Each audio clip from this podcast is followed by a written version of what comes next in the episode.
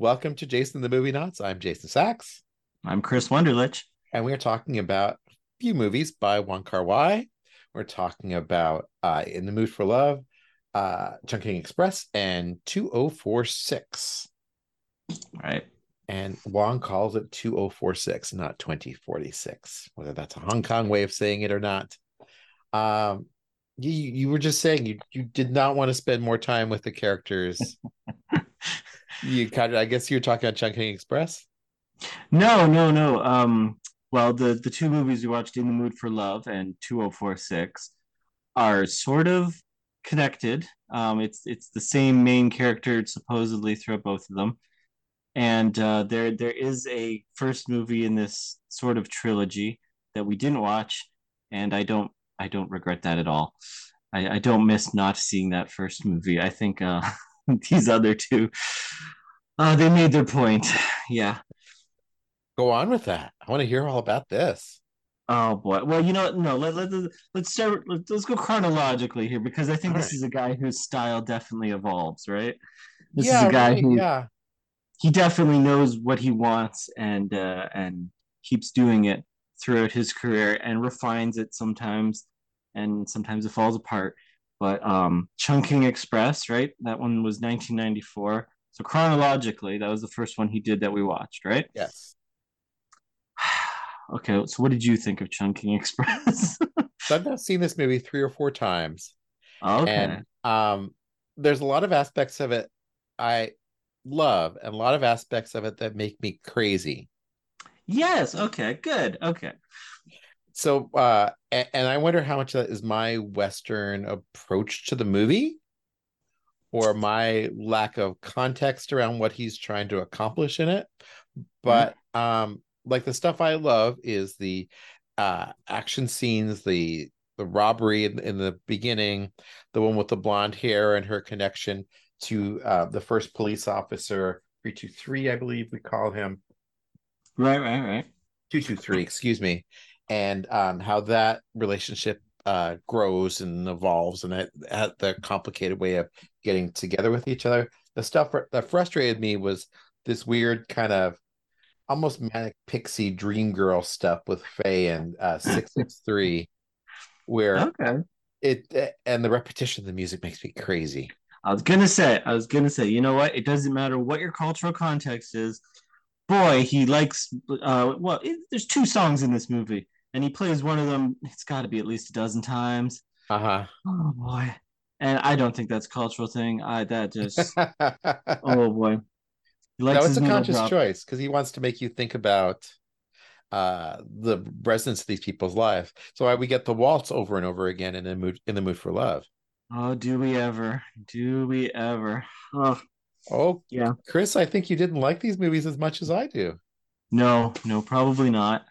Um, like you said, like you said, there's things, there's there's aspects of them that I really appreciate, right? There's things that I just adore, um, but it's mostly like it's mostly like the behind the camera decisions, Ah, not okay. really. I mean, again, there's so many things that really, really bugged me. Okay, start Um, with in the start with um Chunking. Chungking Express. What what bugged you about it? Okay, so first, this movie is is uh, a very strange approach to storytelling, where it's just two stories, and the first one is kind of short, and then the second one is pretty long. And okay, I'm up for a little. Uh, let's not do the three act structure. Let's take an experimental approach to storytelling. I can appreciate that, right? But then I found the first story, uh, which you said you liked actually, which involves you know a woman and this uh, this drug operation, and you know she's working the underworld and everything. Then there's this cop who is um, you know just broken up with his girlfriend, and then they sort of by chance meet. Um, except like I was kind of intrigued by this woman's plot. You know, there there's some stakes being built here.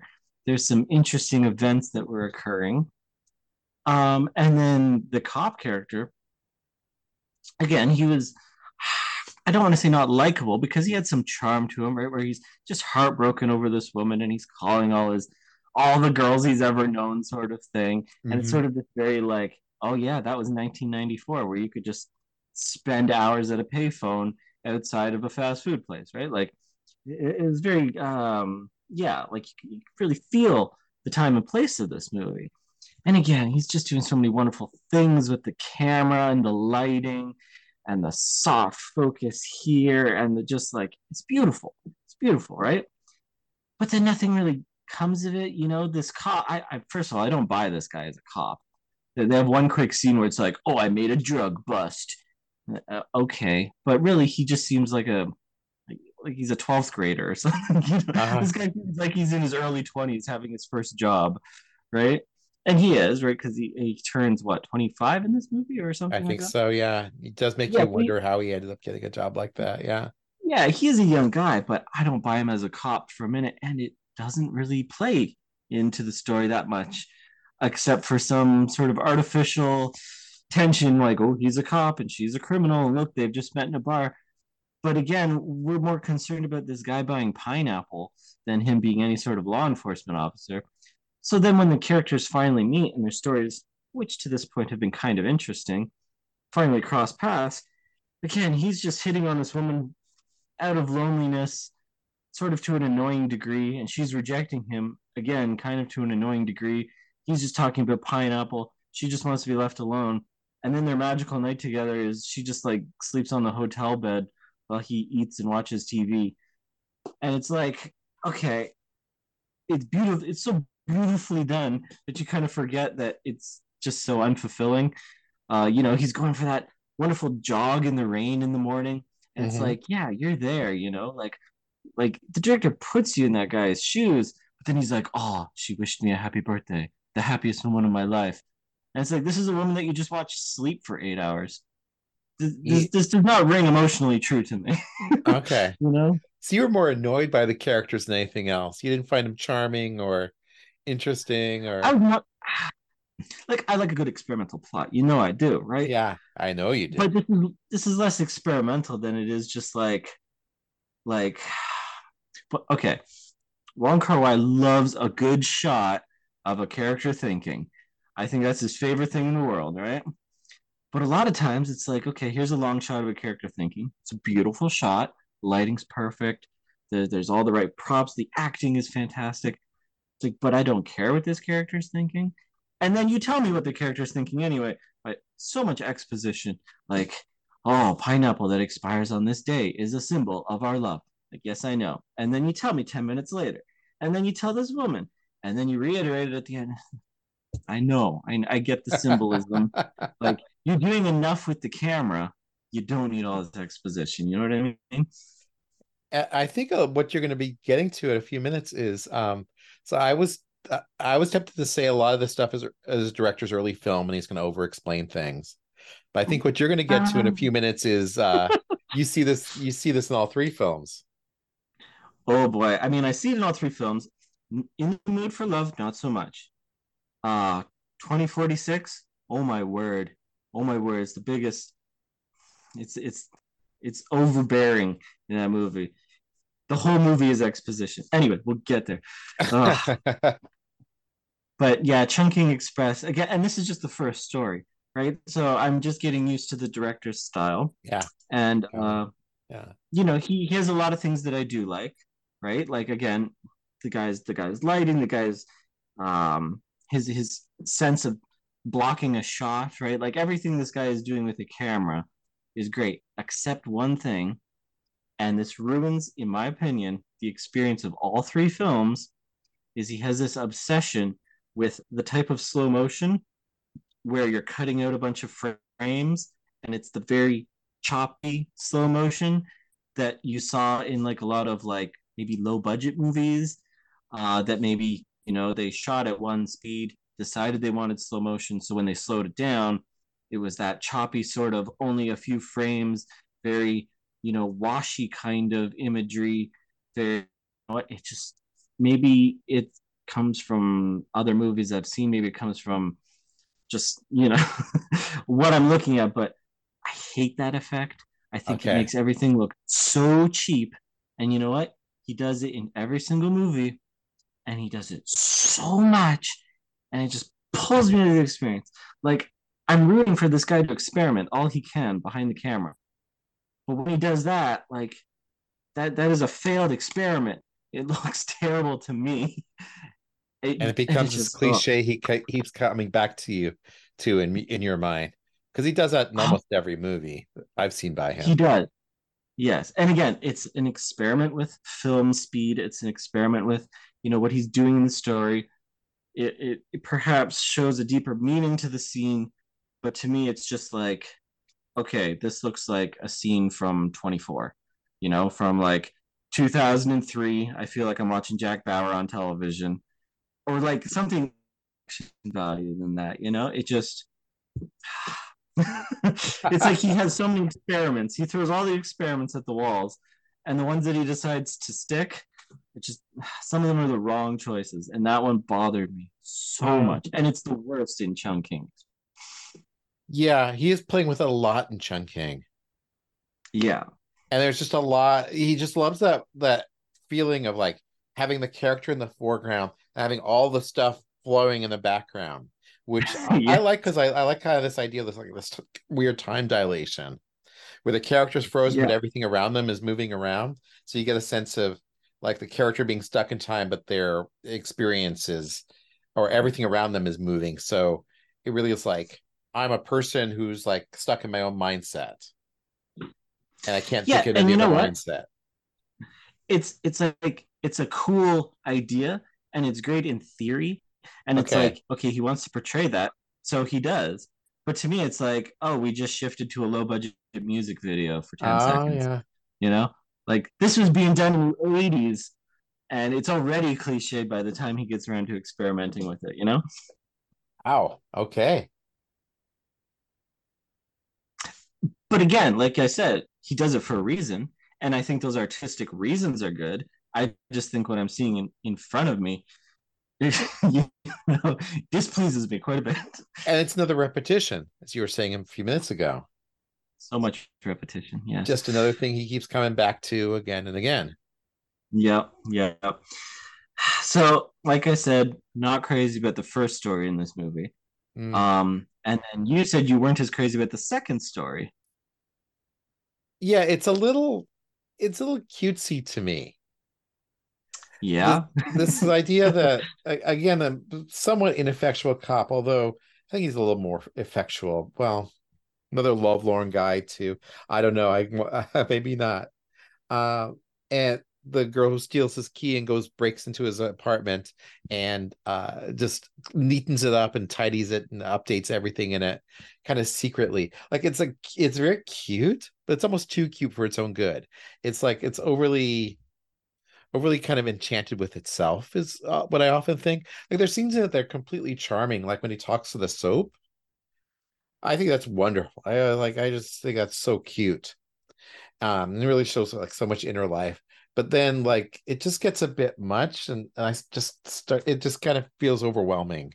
The, this kind of arbitrariness on top of this guy's life, and like I also feel like it would make sense if it was like this guy who's really controlling in his life or really controlled in his life and uh everything around him is so she brings this chaos into it or this order into it or vice versa but there's not enough contrast between the two to really make that uh really resonate for me but maybe yeah, that's why they're kind of fated to be a couple too is they're more similar than they might otherwise seem i just lost you for about two minutes there. Oh, okay. So I think I missed. you probably got my point. Oh yeah, yeah. No, I mean it is. It's a similar story, but again, yeah. I mean, I like the second story a little bit better, but it's even less satisfying. I think.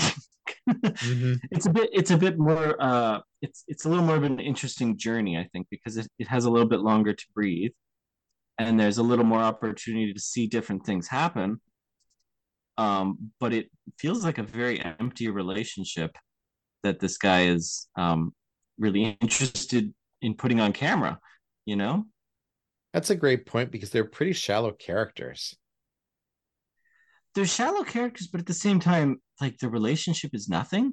Like yeah. again he, he wants to show that there's sort of but he does that by giving us long shots of them thinking Mhm. and then some exposition.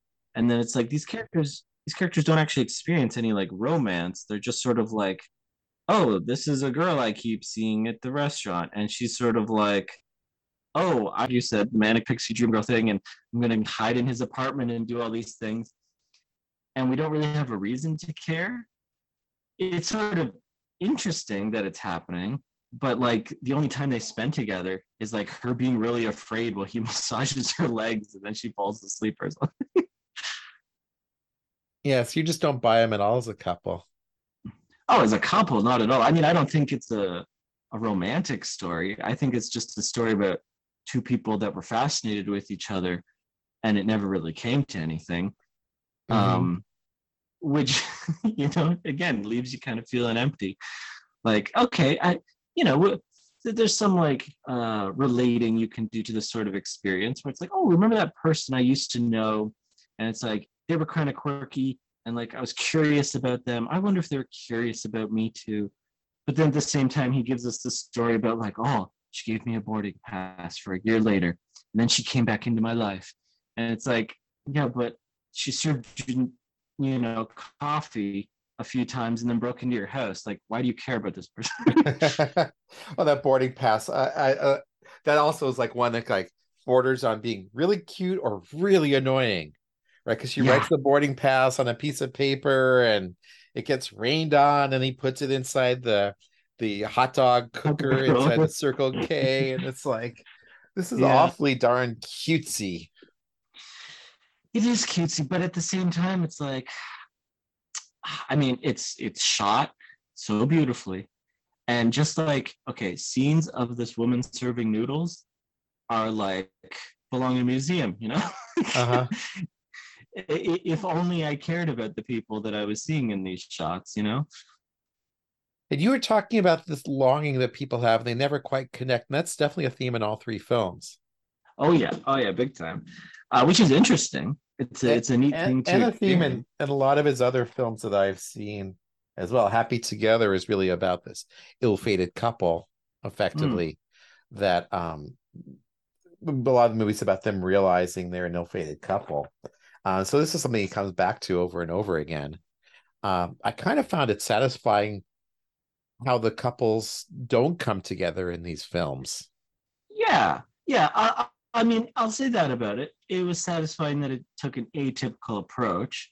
Um, but then again, also, I don't think enough work was done to make you actually care about them getting together in the first place. You know? Yeah, you wanted more exposition there. I wondered too when I watch these films how much I just don't get because of cultural references. Right. Yeah. I mean, And he there's a talks lot about of like, this a lot in the comments around um, "In the Mood for Love," where food is, is a huge element to it, and a Hong Kong audience would Mm. appreciate the the complexity of the foods they're eating, like the time of year a certain thing is commonly eaten because of the vegetables being Right. ripe during a certain time, and also in the mood also is very much about um, a certain time period and the the people who had moved to Hong Kong because of the Chinese communist takeover of, of China. So it's got that element to it, which like two things I absolutely don't know anything about. And But so because of that, like I wonder there there's some context that I'm just not quite getting. yeah. And I think a lot of it too is like um, uh, how, how you treat other people, you know, in a society sort of thing. Like all the characters in all the movies are very um, formal with each other. You know, even Mhm. Chungking Express, you can tell there's like, like as soon as the characters sort of break that seal of formality, as soon as they're sort of like, whoa, this is no longer just a customer and business person relationship at this fast food place, then it's like, oh, well, that that's romantic, right? Like, you know, it's almost like she has to skirt the intimacy uh, by sneaking into his house. You know, like it, it's almost like being informal and playful with another person is so like, like, whoa, that's the risque part. You know? Well, and that's the interesting thing, maybe the most interesting part of this to me, which is she there is no intimacy, but there's this very complex intimacy between these two. at least from Faye's side towards uh towards six six three, where she couldn't possibly know him any better in the way he lives his life, but she doesn't know him at all as a person. Yeah, yeah. And again, that's like an interesting concept. um, but then it's also, you know, also so much of it is taken from his point of view too, where it's like, oh, he's so smitten with her. And it's like, well, why? Um, you know, like, okay, I can see him being curious, you know, interested even, but to be right. like, oh, she was the one that got away. It's like you didn't even get to the first date. She didn't even show up for the first date. You know. Uh-huh. Yeah, there's that too. There's that too. Absolutely. And again, like okay, that that's cool. It's good to have a an atypical relationship explored. But at the same time, he's he's stringing us along with all this fancy shots and camera work and long, uh, very cerebral. You know, this character's thinking, this character's struggling, this character's talking to his washcloths. You know, like it's just it. He's he's pulling us along so slowly that it's only really that interesting plot wise when mm-hmm. you reflect on it and say like, oh, that's what he was doing. Because when you're along for the ride, you're just like, oh, that's pretty. Oh, that's quirky. Oh, that song again. you know. Well, so okay, so this is a good transition, I think, to "In the Mood for Love," because okay. um, it's generally considered to be his masterpiece, often considered to be one of the best movies of the 21st century. Uh, but it also mines a lot of the same stuff you're talking about. Yeah. Do you feel yeah, like it okay. is more successful or? Yes, yes. I okay. definitely like this one the best out of the three. Um, because it has, again, he takes an atypical relationship and he explores it and he does it with a lot, a lot of style and flair. Um, but I appreciate the style and flair here even more. And I think until maybe the last third to quarter of this movie, he was stringing us along, and I was pretty interested to see where it was going. Mm-hmm. I think it definitely falls apart near the end and completely loses me by the very end of it. I think it just sort of unfinished, maybe. Um, but up at least the first two thirds of this movie, it's like, okay, this guy knows how he wants to make the movie. He actually has a story he wants to tell. And it's you know maybe a little different. And i'm along for the ride you know? Uh-huh. It, it it's so interesting how these characters never quite connect to each other. They have a connection but yeah. their morality prevents them from actually doing what their spouses are doing yeah and they figure out very early on their spouses are cheating on them and they have every possible way to connect to each other but mm-hmm. they can't connect to each other because of who they are because of the way they live their lives and everything around them is a representation of who they are i think in this movie the colors are so powerful because they are oh, yeah. these bold bright passionate colors that contrast with the fact that these folks can't really relate to each other and um and the dresses that um the dresses Maggie Cheung wears, which are I have it written down here somewhere, Chiang or something. Okay. I got the dress.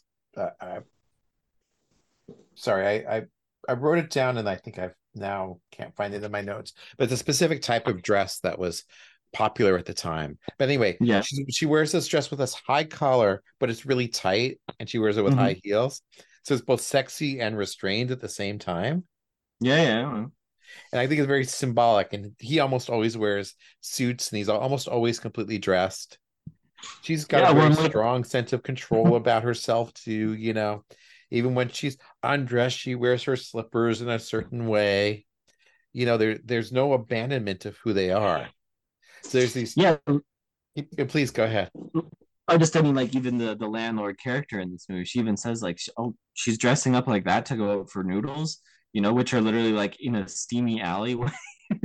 like right. She yeah, she maintains this rapport. Um so how did you respond to the to the way they they try they sort of connect and they don't connect? There seems to be a very close relationship between them but they don't quite actually become this romance we're expecting them to be.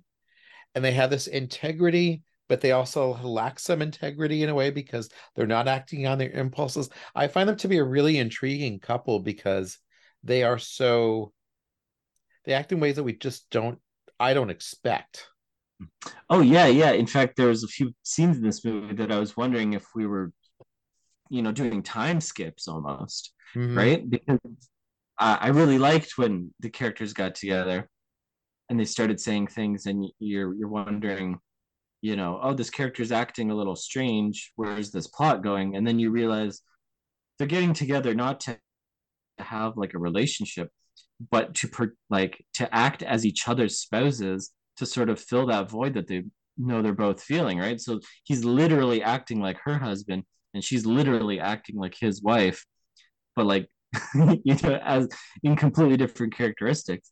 And at first I thought like, oh, is this, you know, are we experimenting with time here or something? But it's like, no, these are just two characters doing something I really didn't expect. You know, they're not having like a romantic relationship. They're having like a a partnership to um, alleviate their loneliness you know? Yeah.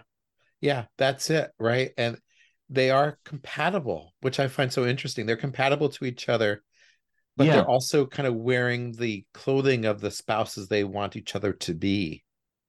Yeah. So yeah and you know I, I think that was like again an interesting take on a story right? Beautifully shot great setting, great time period, great colors and everything. Um, I do think, like we said, there's this relationship that the characters have. I think it sort of loses the magic when he finally says, like, well, I never expected I'd fall in love with you.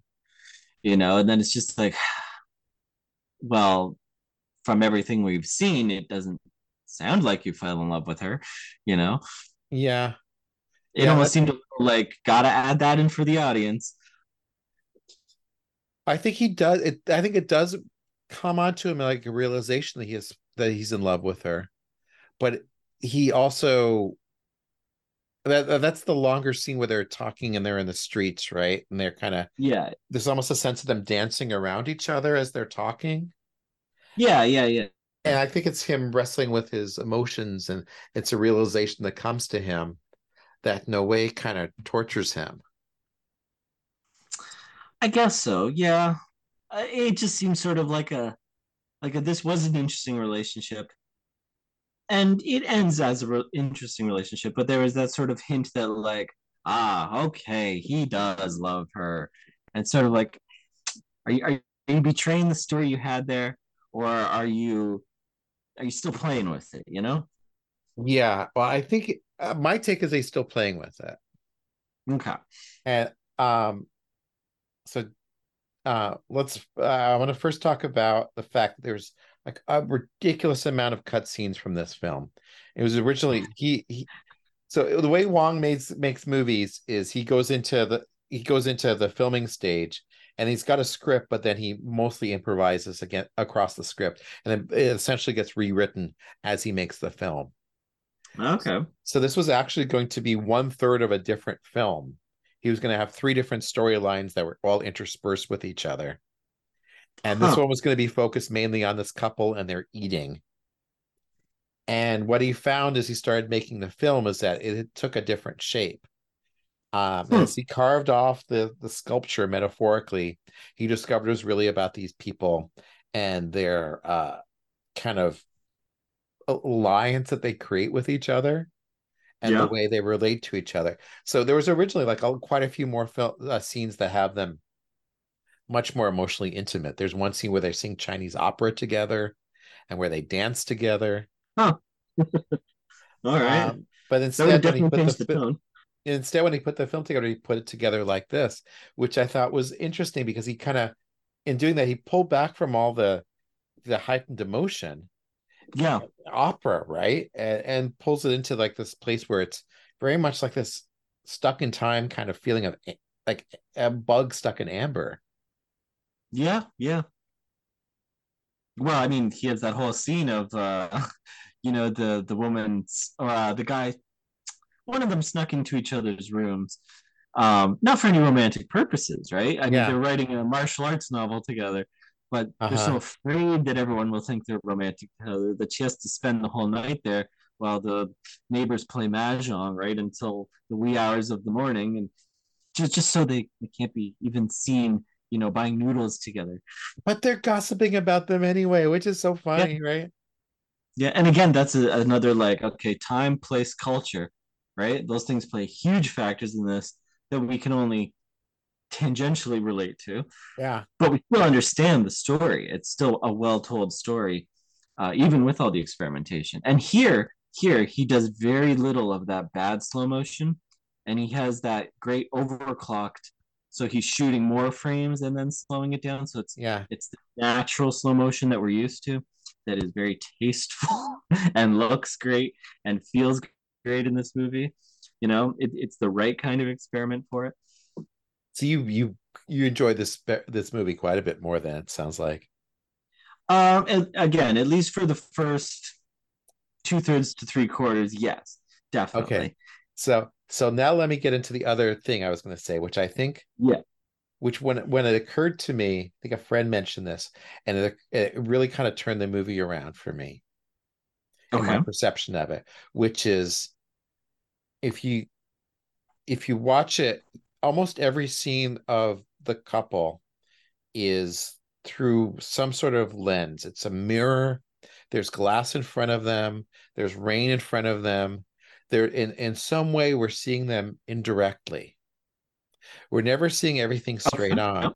And even in the scene where um, they're discussing how um, Mrs. Su is going to tell her husband that she knows he's cheating on her, we think she's Mm. talking to, to Mr. Su, and instead she's talking to Mr. Chow, yeah right? yeah. And we have this moment like, ooh, didn't expect that, right? So a Oh, lot of these movies about scene, this kind of indirect communication that's happening, Mhm. or this indirect feeling, or everything feeling like it's kind of filtered in some way, which I think also really, like really contributes oh to the indirect yeah which I think really contributes to like what we're meant to feel from this movie. But then you were saying you you found the ending frustrating, and I did too the first time I saw it, and I realized this is my interpretation, and only my interpretation. Other people may agree or disagree. Um, when we see him later on at Angkor Wat, he is looking back on this experience. A- Angkor Wat is this you know giant mosaic of different of friezes of events have happened in, in people's lives over the years, right? It's um Yeah. basically a chronicle of Cambodian society. And um so he's in this place where we're reminded that things happen over and over again. Life recurs again and again and again. We're in a pattern that happens over and over again. And you start to think about he he goes on this trip and he starts to contemplate what has happened to him in his past. And uh, in my mind, what's happening is that everything we had seen before is him remembering these experiences while he's at Angkor Wat. So that makes therefore, sense therefore, this movie has this element of the unreliable narrator. And so the impressionistic elements of it and the kind of interesting stylization of it is in some ways his memories. eh, In some ways, his wish the uh, the memories of what he wished had happened uh, um, manifested on on what we see on the screen. Uh, I mean, that makes a little bit of sense to me, but at the same time, I don't think what he wishes happened. Um, actually, cut like I don't think there's any wish fulfillment in Okay. the movie that we see, and also there's so many scenes that he's not even in. You know, um, where it's the woman and you know maybe she's at work talking to her boss maybe she's just talking to the landlord That's refusing true. to eat a meal with them you know so i don't think these are things that he would be remembering Okay. um because i mean they wouldn't even have much interest to him um yeah, that's a good point. I didn't think about that. But again, I where she's really- like negotiating with her boss about what time to leave, like yeah it'd be completely and i mean it's an interesting scene in the narrative right because it's like okay she does everything for this boss and who's maybe not a moral character but he's still in charge So it's like, okay, we're bringing up the morals and authority, and he's playing with interesting things in a relatively dull scene. But again, I don't think it has anything to do with the the husband character. Um, but I think it, what you're saying about indirect communication, I think that's definitely the strength of this movie, right? Mm-hmm. Like you never see the husband and the wife that are cheating. You hear them a little bit, um, but he's always calling her, and you know he's always getting messages. She only gets letters in the mail, kind of thing, right? Like they're even more disconnected to their spouses. You know, like we see these two characters interact, and we think like, oh, they're eating meals they're going in a taxi cab. Whoa, he touched her hand. Like, yeah. you know, that is some pretty like vague communication. It's nothing heavy, but then like it's kind of extreme for them because they have so little, you know. This yeah, guy's and, wife is never around. Her husband's never even in the same country. We know from 2046 that uh, Wong doesn't mind showing sex. So it's not a stylistic quirk of making a movie in Hong Kong either. Although I wonder because 2046 is a big co-production. Um, no, I can tell you, I, in the other movies I've seen by him, there is some pretty explicit sexual okay. elements to that to the film. Okay, I was wondering if that was the influence of the uh, what was it, the Italian and the French uh, producers that were also on board with that movie. But no, okay, that makes sense. No, he um, was. I was. I wondered that too. But no, he's free to. He was free to create whatever he wanted without worrying about censorship. So the restraint is like admirable and important to the narrative, right? Yes. Yeah, I mean, it, Fallen Angels literally has two scenes where of uh, masturbation in it, and Happy yeah. Together has um a gay couple, and there's a sex scene between them as well. It's um huh fairly explicit. Well, this movie is the opposite. I mean, I don't know if there's that many uh, uh instances of the characters making eye contact. Right. You know? Well, that's it. That's what's so fascinating about it to me. Is mm-hmm. it's these characters that never quite connect to each other, and mm-hmm. because of that, like it, it is probably like a, this very strange romance. It's really unique romance yeah. where it, it's more than a friendship, less than a romance. Uh, yeah, I wouldn't a... even call it a romance. I mean, it's called "In the Mood for Love," and I think that's meant to sort of take you for a swing. You know, it's uh-huh. supposed to throw you off, right? In the mood, but not actually doing anything. Well, they're in the mood for for love, but not necessarily with each other, right? I mean, I think they desperately want to connect with their spouses. They are in the mood to alleviate the loneliness, right? They desperately want love, but they are not willing to find it in each other, whether it's for moral reasons or societal reasons, or, you know, I mean, there's a lot of instances where, you know, he's writing the book and he's like, hey, you want to help me write a book? Like, that's something two friends can do together, but they yeah. still have to meet in secret in this hotel room. And it's still sort of like, well, it's not an affair, but it kind of feels like one but yeah, feels like they're kind of going around. well, and I and that's the other thing. Like it just occurred to me as you're saying that in the mood for love doesn't mean they're they have to be kissing and you know having sex with each other. Love is yeah. also like this. We were just talking about a minute ago the love between the, the husband and wife, the spousal love, which uh, I think is what they yeah, really well, are I mean, craving. Yeah, I mean, it should be like longing for love, not just in the mood, right? yeah, yeah, the Japanese or the Japanese, the Hong Kong title is uh The Age of Flowers, which I think has some resonance to Chinese poetry. Yeah, that, that certainly means us, but uh it's a nice title still. uh so at the end of uh at the end of In the Mood for Love, he gets a the hotel room or an office room, and that is room yeah. 2046. Yep. I don't know if you picked up on that. yep. I mean, it doesn't matter if I picked up on it or not. 2046 sure like to to drive it in. so uh, tell me what you thought of this film. I hated this movie. wow. Yeah, yeah. I I, I tell. had a miserable time. I had a miserable time watching this one. Wow. Um, I don't know what I was expecting. I wasn't expecting it to be the same character from In the Mood for Love, for one thing. Mhm. That was a bit of a surprise. Um, I wasn't expecting it to be mostly narration and exposition via voiceover. I wasn't expecting it to be. I mean, like I said, he he loves a good shot of a character thinking, but this There's movie lot. is. There's a lot of contemplation in this movie. Yeah. But here's the problem. He gives us so many scenes that are slowed down or very contemplative, and he doesn't tell us who that character is or why we should care. He doesn't give us any hints about what they might be thinking. He just gives us a slow, steamy shot of them crouching, maybe smoking a cigarette, maybe just looking at someone else. Like, okay, if we knew who this character was, I would care. but just like, here's a scene. It's really slow. Okay, and now, hey, look, it's Mr. Chow. You remember him? And, oh, look, here's a woman that he once knew, and then she died. And it's like, okay, uh, I, you, you, you're giving me no reason to care. You're not giving me anything interesting to look at. Ugh.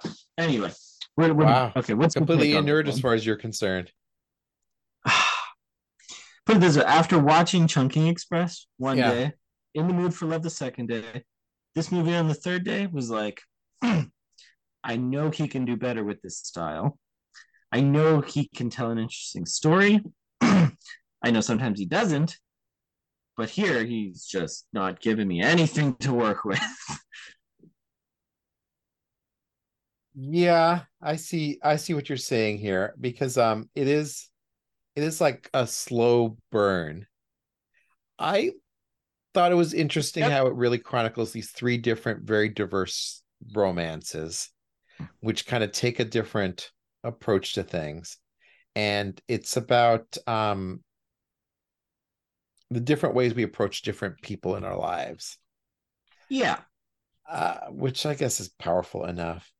Um, No, no, that's an excuse. that's an excuse. well, I mean, I, I guess in- inside the, the theoretical context of the film, it's really about um the the commitment kind of leaving people. It, it's an artificial construct in some way. It's a uh, belief system that's antiquated or something. Um, that the the actual human connection is something that we can never actually achieve.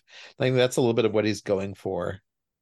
But you're just saying, in a lot of ways, the stylistic approach just like completely turned you off. It was like, come on, give me stop it with the scenes of cigarette smoke slowly billowing up, or uh, people looking longingly at the corner, off the corner of the frame, at the thought of a person. Uh, that's more what annoyed you, I think, more than anything. Well, I mean, when you're spelling it out, I think he has interesting themes here. I don't think the stories are that bad on paper, maybe.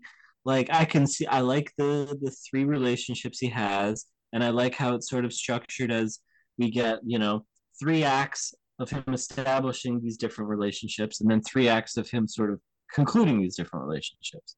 Mhm. And none of them are the same, none of them turn out how you think they might it's kind of an interesting sort of slice of life thing. Um, but whereas the other two movies had, you know, outlines of a story that were filled in by this breathtaking movie making, this one has like, okay, we've got a little more story here, but the movie making is just covering it all up and showing me things I don't care about and dwelling on things that aren't established and like giving this I mean, uh, it's not a bad concept to say he's writing a science fiction book and the characters in his life are in this book.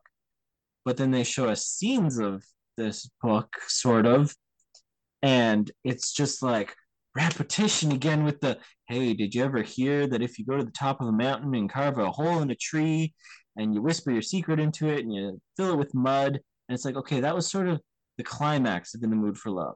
So I got that. I know your metaphor. I know the importance of that he repeats that four or five times in this movie, and it wasn't powerful the first time, and it certainly isn't powerful when it's like one thousand hours later. The character thing about the whisper in the hole of the tree, you know, like oh boy, you've you've beaten that point with a stick. Ah, so you're feeling like a part of it's a lot, just a lot of overkill the same, same concept again and again. I get it, Wong. I get it, Mr. Wong. You don't need to keep talking about this over and over again. This is his style gone amok, right? I mean, he still mm. has moments of beautiful photography, right? Like I won't say this isn't a good looking movie, but the parts of it aren't very good looking. Um, and he he sort of again that slow motion that that killed Chungking for me, that he I thought ironed out within the Mood for Love. He sort of brings back in a really terrible way in this movie, where slow motion is used, and it's not used in Chungking how it was for action, where where everything is sort of a swish, a swirl. The action is just sort of happening, and whoa, you know, like the scene is like almost bleeding in front of your eyes but he also doesn't do the nice like overclocked film slow motion of in the mood for love. He does this sort of well we shot this scene regularly but i want it slower so we're just going to slow it down and it's just going to look kind of bad you know? It just doesn't look good and it happens every other scene uh, where it's like he shot the movie and was like this isn't slow enough you know i mean the other two movies are slow burns and i appreciate a slow burn this movie is slow, but it's not burning. I don't know what it's doing. Well, I think he feels like it's burning. I think he, he feels like that we're we're getting the sense of like who the Tony Leung character is, how he really it really was um good for him to have not had the relationship in the previous film that he is kind of toxic in his way uh he is he is uh kind of just continually falling into these relationships like with the prostitute where he he's just not able to actually achieve anything that's more than uh his own kind of surface gratification no matter how much he wants to he aims to be deeper um in a way it's like yeah. this portrait of male shallowness which i think is very interesting where um he is it, it puts the it puts uh, in the mood in a different context i think where um Mrs. Wong is the strong one, really. She is she is yeah. fighting to keep herself under control. So when he says, you know, I love you and in, in the mood for love, it is kind of a moment of like male vanity and weakness. Uh, I think, yeah, given again the culture, the time, all those uh the backdrop of the movie, yeah, I think I think you're right. But I think here too, it's like without having in the mood for love for context. Yeah. Um, then like his physical relationship with this, you know, escort is just like, who cares? In the context, it's sort of like, oh, he's fulfilling all the physical desires he couldn't fulfill in the relationship that he let go on in In the Mood for Love. So it's like, okay, that's an interesting thing to explore, right? To be like, okay, he had this this like cerebral connection with this woman in this entire movie.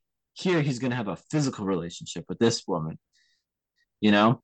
and he's going to be like, "Oh no, we're drinking pals," and you know, almost be like, "Let me pay," almost like you're pathetic, right? Mm. Like I'm superior in this relationship, just to give him sort of all those things that he couldn't experience before. He's sort of you know letting loose in a still relatively restrained way, but you can see him loosening all those things that he held dear and in the mood for love, you know?